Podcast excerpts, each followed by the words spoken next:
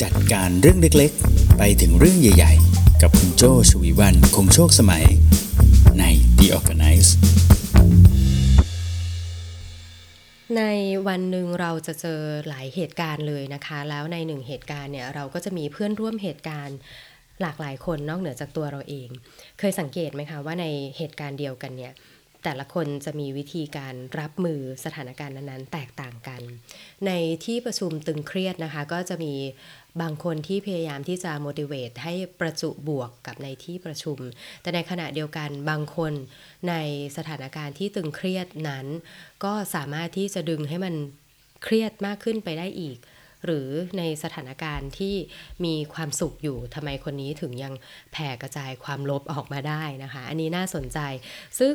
มันก็มีวิธีอธิบายเกี่ยวกับพฤติกรรมอยู่หลายเรื่องนะคะ มีทฤษฎีหนึ่งที่น่าสนใจค่ะ เป็นทฤษฎีของคุณอัลเบิร์ต เอลลิสนะคะ นักจิตวิทยาคลินิกชื่อดังชาวอเมริกันนะคะ เขามีวิธีการบำบัดนะคะ มีวิธีการ therapy ที่เรียกว่า RET นะคะ RET ก็คือ Rational Emotive Therapy นะคะก็คือวิธีการบำบัดโดยถามถึงเหตุและผลของอารมณ์นะคะ เพื่อที่จะทำความเข้าใจในพฤติกรรมได้นะคะ ซึ่ง RET เนี่ยจะประกอบไปด้วย 3 ก้อนนะคะ เรียกเป็นก้อนเลยนะ เพราะว่าอันนี้ก็คือมี 3 เรื่องที่จะทำความเข้าใจได้นะคะสามเรื่องที่ว่านั้นนะคะก็จะเริ่มจาก A นะคะ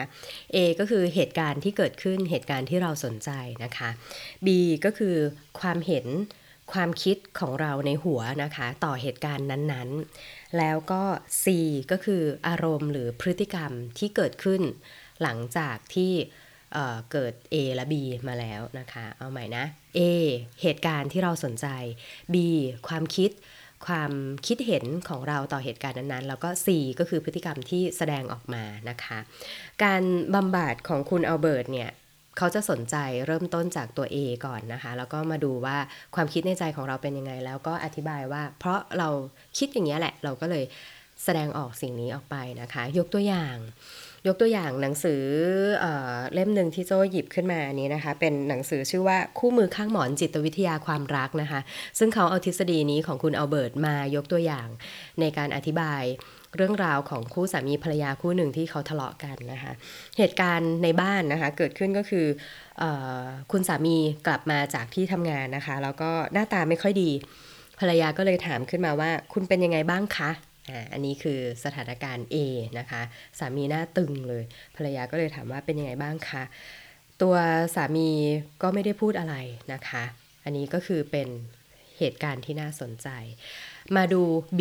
ซึ่งเกิดขึ้นในสถานการณ์นี้นะคะ B ก็คือความคิดภายในใจ ตอนนี้เราสนใจใครดีคะเราสนใจภรรยากันดีกว่า ภรรยาตอนนี้ความคิดภายในใจซึ่งเป็นข้อ B เนี่ยคิดเยอะมากนะคะ ในใจก็คิดเลยว่าเขาเบื่อฉันแล้วใช่ไหม ทำไมไม่พูดกับฉัน ในใจเขาเนี่ยไม่มีฉันแล้วใช่ไหม ถามอะไรไปก็ไม่ฟัง มีอะไรคิดไว้ก็ไม่ยอมพูดออกมา ไม่เข้าใจคนแบบนี้เลยจริง ๆ เห็นไหมคะ สถานการณ์ A นิดเดียวเลยนะ แต่ B เนี่ยภรรยาคิดเยอะมากเลยนะคะ แล้วก็เลยทำให้เกิดข้อ C เกิดขึ้น คุณเดาออกแล้วไหมคะ ถ้า B คิดเยอะขนาดนั้น C จะเกิดอะไรขึ้นคะ C ก็เกิดความโกรธนะคะ ก็คือพฤติกรรมที่เกิดออกมาก็คือ ความโกรธของภรรยา ภรรยาก็เบลส์ก็บอกกลับไปเลยนะคะ หลังจากที่ถามว่าเธอคุณเป็นอะไรหรือเปล่า สามีแค่นั่งนิ่งๆ ภรรยาซึ่งคิดอะไรเยอะแยะมากมาย แล้วก็ตอบกลับไปด้วยความรู้สึกที่รุนแรงมาก ก็คือการโกรธถามแค่นี้ทำไมไม่ตอบนะคะอ่าไปละไปกันใหญ่มากแหละสิ่งนี้นะคะก็คือเป็นการแสดงประจุลบ ที่เราพูดกันเมื่อต้นคลิปนะคะ การแสดงประจุลบของภรรยาเนี่ยเกิดจากอะไร สิ่งที่น่าสนใจนะคะที่คุณอัลเบิร์ตอธิบายไว้ก็คือ พฤติกรรมในข้อ C เนี่ยเราสามารถศึกษาได้นะว่าทำไมถึงเป็นแบบนี้ เหตุการณ์นี้พฤติกรรมนี้เกิดจากความคิดภายในใจ ซึ่งก็คือข้อ B นั่นเองนะคะ ทีนี้ ถ้าเผื่อว่าเราอยากจะบังคับให้พฤติกรรม อย่าเรียกว่าบังคับเลยพยายามปรับให้พฤติกรรมในข้อ C เนี่ยมันดูน่ารัก น่าสนใจมากยิ่งขึ้น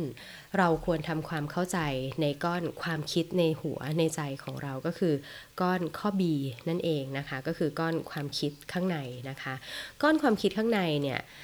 ถ้าเป็นก้อนความคิดของการเป็นคนที่มองโลกในแง่บวกอยู่แล้วเนี่ยก็ เป็นเรื่องที่อาจจะไม่ต้องทำความเข้าใจอะไรมาก แต่เจ้าก้อนความรู้สึกที่เป็นลบนี่สิคะ น่าสนใจตรงนี้ เพราะว่าก้อนความรู้สึกที่เป็นลบเนี่ยนะคะ ถ้าเราทำความเข้าใจมัน แล้วก็พยายามที่จะหยุดยั้งมันได้ หรือว่าไม่ต่อเติมความลบให้มันเป็นก้อนมวลที่ใหญ่ขึ้นไปอีกเนี่ยสถานการณ์แล้วก็พฤติกรรมต่างๆ ของเราก็น่าจะออกมาดู น่ารักแล้วก็ดูเบาบางเบาใจมากยิ่งขึ้นนะคะ นี้มันจะมีความรู้สึกลบอยู่ 4 ความรู้สึกที่น่าสนใจนะคะ ในหนังสือนี่ก็อธิบายไว้ได้ดีเลยนะคะ อย่างแรกความรู้สึกโกรธนะคะ ความรู้สึกโกรธเนี่ยคืออะไรคนเรามักจะรู้สึกโกรธเมื่อถูกล่วงล้ำอาณาเขตนะคะหรือเมื่อใครถูกทำร้ายนะคะคนที่เรารักถูกทำร้าย ความโกรธเนี่ยเป็นเป็นสัญชาตญาณที่ดีอย่างหนึ่งนะคะ เพื่อใช้สำหรับการปก ป้องตัวเราเองนะคะ ปกป้องคนใกล้ชิด หรือทรัพย์สินหรือว่า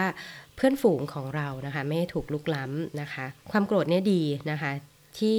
ใช้ปกป้องเราแล้วก็ยังทำให้เราเนี่ยมองเห็นพลังงานในตัวเองด้วยนะ แล้วก็สามารถปรับให้พลังนั้นเนี่ยเป็นพลังของการสร้างสรรค์นะคะ เช่นสมมุติคุณพ่อ ที่อ่อนแอนะคะ ปกติอาจจะเป็นคุณพ่อที่อาจจะเป็นคนที่บุคลิกไม่ได้เป็นคนสู้คนนักนะคะ แต่พอเห็นลูกสาวโดนรังแกเนี่ย สามารถที่จะพุ่งเข้าไปด้วยความโกรธ ความโกรธเนี่ยเป็นตัวดึงดันเลยนะคะทำให้คนร้ายเนี่ยไม่กล้าที่จะทำร้ายลูกสาวได้เลยนะคะ อันนี้ก็คือแง่บวกของความโกรธนะคะ นี้มาดูความรู้สึกที่ 2 ความรู้สึกลบที่2นะคะก็คือความกังวล ความกังวลคืออะไรนะคะ ความกังวลก็คือความไม่สบายใจที่หาสาเหตุอย่างชัดเจนไม่ได้นะคะ เป็นความกลัวที่อาจจะขัดซึ่งเหตุผลนะคะ แล้วก็เป็นปฏิกิริยาทางความรู้สึกอย่างหนึ่งเมื่อเราต้องเผชิญกับเรื่องบางอย่าง กับเรื่องท้าทาย กับเรื่องความยากลำบากนะคะ เราก็จะเกิดความกังวลขึ้นมานะคะ นี่ความกังวลมี ประโยชน์ไหมนะคะ ความกังวลในระดับที่พอเหมาะนะคะ จะช่วยให้เราตัดข้อมูลที่ไม่เป็นประโยชน์ จากโลกภายนอกทิ้งไปนะคะแล้วก็จะทุ่มเทกับสิ่งที่เรากังวลอยู่ตรงนั้นให้มากนะคะ มันอาจจะเป็นเรื่องสำคัญแหละ เราถึงกังวลแล้วก็เป็นเรื่องที่ทำให้เราไม่ควรจะสนใจเรื่องอื่นและกังวลแต่เรื่องนี้ดีกว่า อันนี้คือแง่บวกของความกังวลนะคะ ต่อมา ความรู้สึกลบที่ 3 ที่ควรทำความเข้าใจนะคะก็คือความรู้สึกเสียใจนะคะ ความรู้สึกเสียใจคือความรู้สึกไม่ดีอย่างหนึ่งต่อการกระทำในอดีตนะคะ ต่อสิ่งที่เราอาจจะไม่ได้ลงมือกระทำนะคะ หรือเป็นสิ่งที่เราทำไปแล้ว แต่รู้สึกแย่ว่าทำไมเราถึงทำแบบนั้นนะคะความรู้สึกเสียใจนี่มันดียังไงนะคะ ดีตรงที่มันจะคอยเตือนเรานะคะว่าต้องหาวิธีที่ดีกว่านี้ นะคะ ในครั้งต่อไปเราจะพยายามไม่ทำแบบนี้อีก อันนี้ก็คือความเสียใจนะคะ ความรู้สึกแง่ลบที่เรียกว่าเสียใจ ความรู้สึกแง่ลบสุดท้าย ความรู้สึกที่ 4 นี้ก็คือความอิจฉานะคะ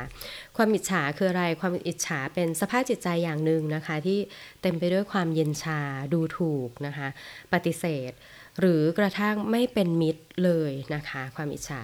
แม้แต่จะเกิดขึ้นกับกับคนที่รักก็ตาม แต่ถ้าสมมติว่าความอิจฉานั้นเกิดขึ้นเนี่ยเราจะไม่มีความเป็นมิตรและเย็นชาและดูถูกปฏิเสธทุกอย่างที่เกิดขึ้นณเวลานั้นในทันทีนะคะ ความอิจฉาเกิดขึ้นเนี่ยเป็นเรื่องปกตินะคะ เราทุกคนล้วนมีความอิจฉา ความอิจฉาจะบอกเราว่า คุณไม่ยอมรับตัวเอง และคุณไม่มั่นใจในตัวเองมากพอ คุณถึงมีความร้อนรนในความสำเร็จของคนอื่น ความอิจฉายังเตือนให้เรารู้ข้อดีข้อด้อยของตัวเองนะคะว่าตอนนั้นเรามีข้อดีอย่างไร เรามีข้อด้อยอย่างไร เราถึงได้ร้อนรนในความสำเร็จของคนอื่นนะคะ เราถึงได้รู้สึกว่าอ้ยฉันพลาดตรงนี้เขามีตรงนั้นอะไรอย่างนี้นะคะ ซึ่งถ้าเราอยู่กับความอิจฉาได้ดีนะคะ มันจะทำให้เราปรับเปลี่ยนเป้าหมายใหม่นะคะรู้ความแตกต่างของเขารู้ความแตกต่างของเรานะคะ เพื่อที่จะหาวิธีการบรรลุบรรลุถึงเป้าหมายอย่างเหมาะสมนะคะ ดังนั้นแล้วเนี่ยเราต้องสำรวจอารมณ์ของตัวเองให้เป็นนะคะ แล้วอย่าเพิ่งรีบ อย่าเพิ่งรีบนะคะ อย่าเพิ่งรีบขจัดความรู้สึกลบออกไปนะคะ แต่สำรวจมันสิทำไมเราถึงโกรธทำไมเราถึงกังวลนะคะ ทำไมเราถึงเสียใจ และทำไมเราถึงอิจฉา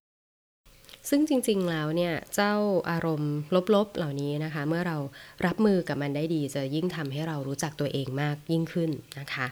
คำแนะนำก็คือเราควรจัดการอารมณ์นะคะ โดยต้องใช้ความสามารถอยู่ 3 เรื่องนะคะ ความสามารถที่ 1 ก็คือความสามารถในการตระหนักรู้นะคะ เมื่อมีอารมณ์เกิดขึ้นเราต้องตระหนักรู้ให้ได้แล้วเรียกมันให้ถูก ตั้งชื่อมันให้ได้นะว่าความรู้สึกตอนนี้คือความรู้สึกอะไร อย่าใช้แค่ความรู้สึกขุนขุนมัวมัวไม่เอานะคะ ยกตัวอย่างเช่นนะคะ เมื่อคุณถูกหัวหน้างานตำหนินะคะ คุณรู้สึกไม่ดีไอ้เจ้าความรู้สึกไม่ดีเนี้ยคุณต้องทำให้ลึกลงไปอีก ไม่ใช่แค่บอกว่ารู้สึกไม่ดีจังเลยรู้สึกขุนจังเลย ต้องบอกให้ได้ว่าอัดอั้นใจ โกรธจัง เกลียดจังคำเนี้ยหรือว่าไม่ยอมจำนนฉันจะไม่ยอมแพ้ ตำหนิฉันแบบนี้ได้ยังไง ฉันไม่ได้เป็นคนแบบนี้อะต้องตระหนักรู้ให้ได้ว่าความรู้สึกไม่ดีของเราตอนนี้มันไม่ดีคืออะไรนะคะ ต่อมาความสามารถที่ 2 ก็คือ ความสามารถในการรับรู้เมื่อเกิดอารมณ์ขึ้นนะคะ เมื่ออารมณ์เกิดขึ้นนะคะ สิ่งที่เราต้องทำความเข้าใจก็คือ ปัจจัยภายนอกไม่ใช่สิ่งที่ทำให้เราเกิดความรู้สึกทางลบนั้นๆนะคะสำรวจความคิดความเชื่อในใจของเรานะคะว่า รูปแบบความคิดแบบไหนที่ทำให้เราเกิดความรู้สึกเช่นนี้ขึ้นนะคะ เช่น เราอาจจะต้องสำรวจปมในใจลึกๆ ว่าเอ๊คนอื่นๆ หรือสิ่งอื่น ๆ นั้นเนี่ยมากระตุ้นปมอะไรที่อยู่ในใจของเราจนทำให้เราเสียการควบคุมความรู้สึกได้ยังไงนะคะ ยกตัวอย่างย้อนกลับไปเมื่อสักครู่ที่เจ้านายมาตำหนิเรานะคะ พออย่างแรกเรารู้เลยว่า เอ้ย เรารู้สึกอัดอั้นใจ แล้วอัดอั้นใจเนี่ยมันเกิดจากอะไรนะ มันเกิดจากอะไรที่ทำให้เรารู้สึกขุ่นขึ้นมาอีกแล้วทำให้เรารู้สึกไม่ดีแบบนี้ขึ้นมานะคะ อ๋อ เป็นเพราะว่าคำพูดนี้เคยทำให้เรารู้สึกไม่ดีมาก่อนอะไรแบบนี้เป็นต้นนะคะ ก็คือความสามารถในการรับรู้นั่นเองนะคะ ว่าเมื่อเกิดอารมณ์ขึ้น ความสามารถที่3นะคะก็คือความสามารถในการหลุดพ้นนั่นเองนะคะ ความสามารถในการหลุดพ้นก็คือความรู้สึกทางลบเนี่ยอาจจะทำให้เรารู้สึกขุ่นรู้สึกมัวก็จริง แต่มันทำให้เรารู้จักหัวใจตัวเราเองได้ชัดเจนยิ่งขึ้นนะคะ เราต้องตระหนักเลยนะว่าความรู้สึกทางลบเนี่ยไม่ได้ช่วยให้สถานการณ์ปัจจุบันเนี่ยดีขึ้น รู้สึกลบก็ไม่ได้ทำให้ คำตำหนิของเจ้านายหายไปนะคะ เขาตำหนิออกมาแล้วนะคะ เรา รับรู้ความขุ่นมัวในใจเราแล้วนะคะ ความรู้สึกทางลบเนี่ยไม่ได้ทำให้สถานการณ์ดีขึ้นได้ ดังนั้นเราจึงควรพุ่งความสนใจไปกับการแก้ปัญหาเฉพาะหน้านะคะ ไม่ใช่ว่าจมอยู่กับความทุกข์ในอดีต อดีตที่ว่านี่ 2 นาทีที่แล้วก็ใช่ 5 วินาทีที่แล้วก็ใช่นะคะ ปัจจุบันก็คือปัจจุบันจริง ๆ เช่นนี้แล้วนะคะ เราถึงจะมีความสุขแล้วก็หลุดพ้นจากความรู้สึกทางลบได้นะคะ นานแค่ไหนกัน เราถึงจะหลุดพ้นได้นะคะ ลองหยุดนะคะหยุดสักหนึ่งนาทีค่ะ หยุดสักหนึ่งนาทีให้ความรู้สึกได้ผ่อนคลายลงบ้างนะคะ ตอนที่เรารู้สึกโกรธจัดนะคะ ตอนนี้ไม่ว่าจะ IQ intelligence นะคะ หรือว่าจะเป็นเรื่องของ EQ นะคะ emotional คือทุกสิ่งทุกอย่างเนี่ย ตอนนี้ดำดิ่งแน่นอนนะคะ เมื่อเรารู้สึกโกรธนะคะ ก่อนจะกลับมาเป็นความรู้สึกปกตินะคะ เราลองยั้งตัวเองไว้ เอาให้น้อยที่สุดเอาสักหนึ่งนาทีก็ยังดีนะคะ เวลาที่เราเกิดอารมณ์พลุ่งพล่านขึ้นมานะคะ ถ้าเรารู้จักควบคุมตัวเองนะคะ ไม่รีบร้อนจัดการกับปัญหาจนเร็วเกินไปเนี่ยหนึ่งนาทีช่วยอะไรได้บ้างนะคะ มันมีวิธี หนึ่งนาทีที่จะช่วยผ่อนคลายอารมณ์ของเรานะคะ มีลองนับตามนะ เอาสัก 3 ขั้นตอนนะคะหนึ่งก็คือเดินออกเลยนะคะ เดินออกจากสิ่งแวดล้อมที่ยั่วยุเราในทันทีนะคะ หาที่เงียบๆนะคะ เรียกจากสิ่งแวดล้อมที่กระตุ้นอารมณ์เราในตอนนั้นนะคะ จากนั้นความรู้สึกเราก็จะค่อยๆจางลง ยกตัวอย่างเจ้านาย เจ้านายคนนี้ทำไม มีเหตุการณ์กับเราเยอะเหลือเกินนะคะ เจ้านายตำหนิเราปุ๊บนะคะ ถ้าสมมติมันโกรธจริง ๆ เพราะว่าเขาใช้คำที่มันเรารับรับไม่ได้มาก่อนเป็นคำที่เราเจอไม่ได้จริง ๆคำนี้นะคะ เดินหนีออกมาเลย เดินหนีออกมา ถ้าเขายังเดินตามมาก็เดินตามมา แต่เราต้องเดินออกมาก่อนนะคะสองนะคะ นับในใจนับหนึ่งถึงร้อยเลยก็ได้ นับนับจนกว่าคุณจะรู้สึกว่าคุณกลับมาที่ตัวเราเองได้ ตัวของเราใหญ่กว่าอารมณ์ นับจนกว่าตัวของเราจะใหญ่กว่าอารมณ์นะคะ มุ่งความสนใจไปที่การกำหนดลมหายใจก็ได้นะคะ สูดหายใจลึกๆ เดินเข้าไปนะคะทำให้คลายความรู้สึกโกรธให้ได้เยอะที่สุดที่เป็นไปได้นะคะสามนะคะ ลองทำขั้นตอนนี้เป็นขั้นตอนย่อย ซึ่งเรียกว่าเดิน3ก้าวนะคะก้าวที่ 1 วางมือไว้บนหน้าอก แล้วบอกกับตัวเองว่าเฮ้ย นี่เรากำลังโกรธอยู่ คุยกับตัวเองนะก้าวที่หนึ่งจับจับที่หน้าอกเลย เฮ้ย นี่เรากำลังโกรธอยู่ ฉันอนุญาตให้ตัวเองโกรธได้ อืมอันนี้น่าสนใจนะคะ อนุญาตนะ อนุญาตให้ตัวเองโกรธได้ เมื่อเรายอมรับความโกรธของตัวเองได้นะคะ ในใจเราจะสงบลงก้าวที่ 2 เราต้องสังเกตความรู้สึกโกรธของตัวเองนะคะ พร้อมกับพูดว่าสาเหตุของความโกรธคืออะไรนะคะ โดยทั่วไปคำตอบที่จะเจอก็คือความผิดหวังนะคะ แล้วก็ความกังวล ต่อมาก้าวที่ 3 ถามตัวเองต่อไปนะคะ ฉันอยากให้คนอื่นปฏิบัติกับฉันยังไงบ้างนะคะ อนนี้ที่โกรธโกรธเจ้านายเนี่ยฉันอยากให้เจ้านายทำยังไงบ้างนะคะ จะลดความคาดหวังของตัวเองได้อย่างไรนะคะ ปกติแล้วพอเดินครบ3ก้าด้านลบของเราก็จะค่อยๆ จางลงไปเองนะคะหนึ่งนาทีที่ว่าเนี่ยมันหนึ่งนาทีจริงไหมสสงสัยเหมือนกันไหมคะหนึ่งนาทีที่ว่าเนี่ยตั้งแต่หนึ่งเดินออกจากสิ่งแวดล้อมนะคะสองนับในใจหนึ่งถึงร้อยสามอนุญาตให้ตัวเองโกรธ นะคะแล้วรับกับความโกรธของตัวเราเองให้ได้ ดังนั้นในจังหวะนี้โจ้คิดว่า 1 นาทีของเราไม่เท่ากันนะ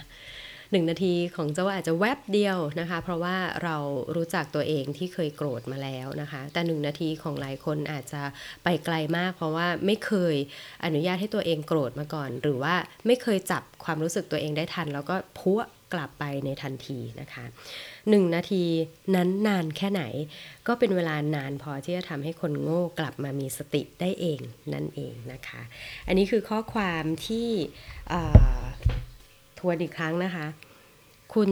เฉินสู้เจียนนะคะ ซึ่งเป็นผู้เชี่ยวชาญด้านจิตวิทยานะคะ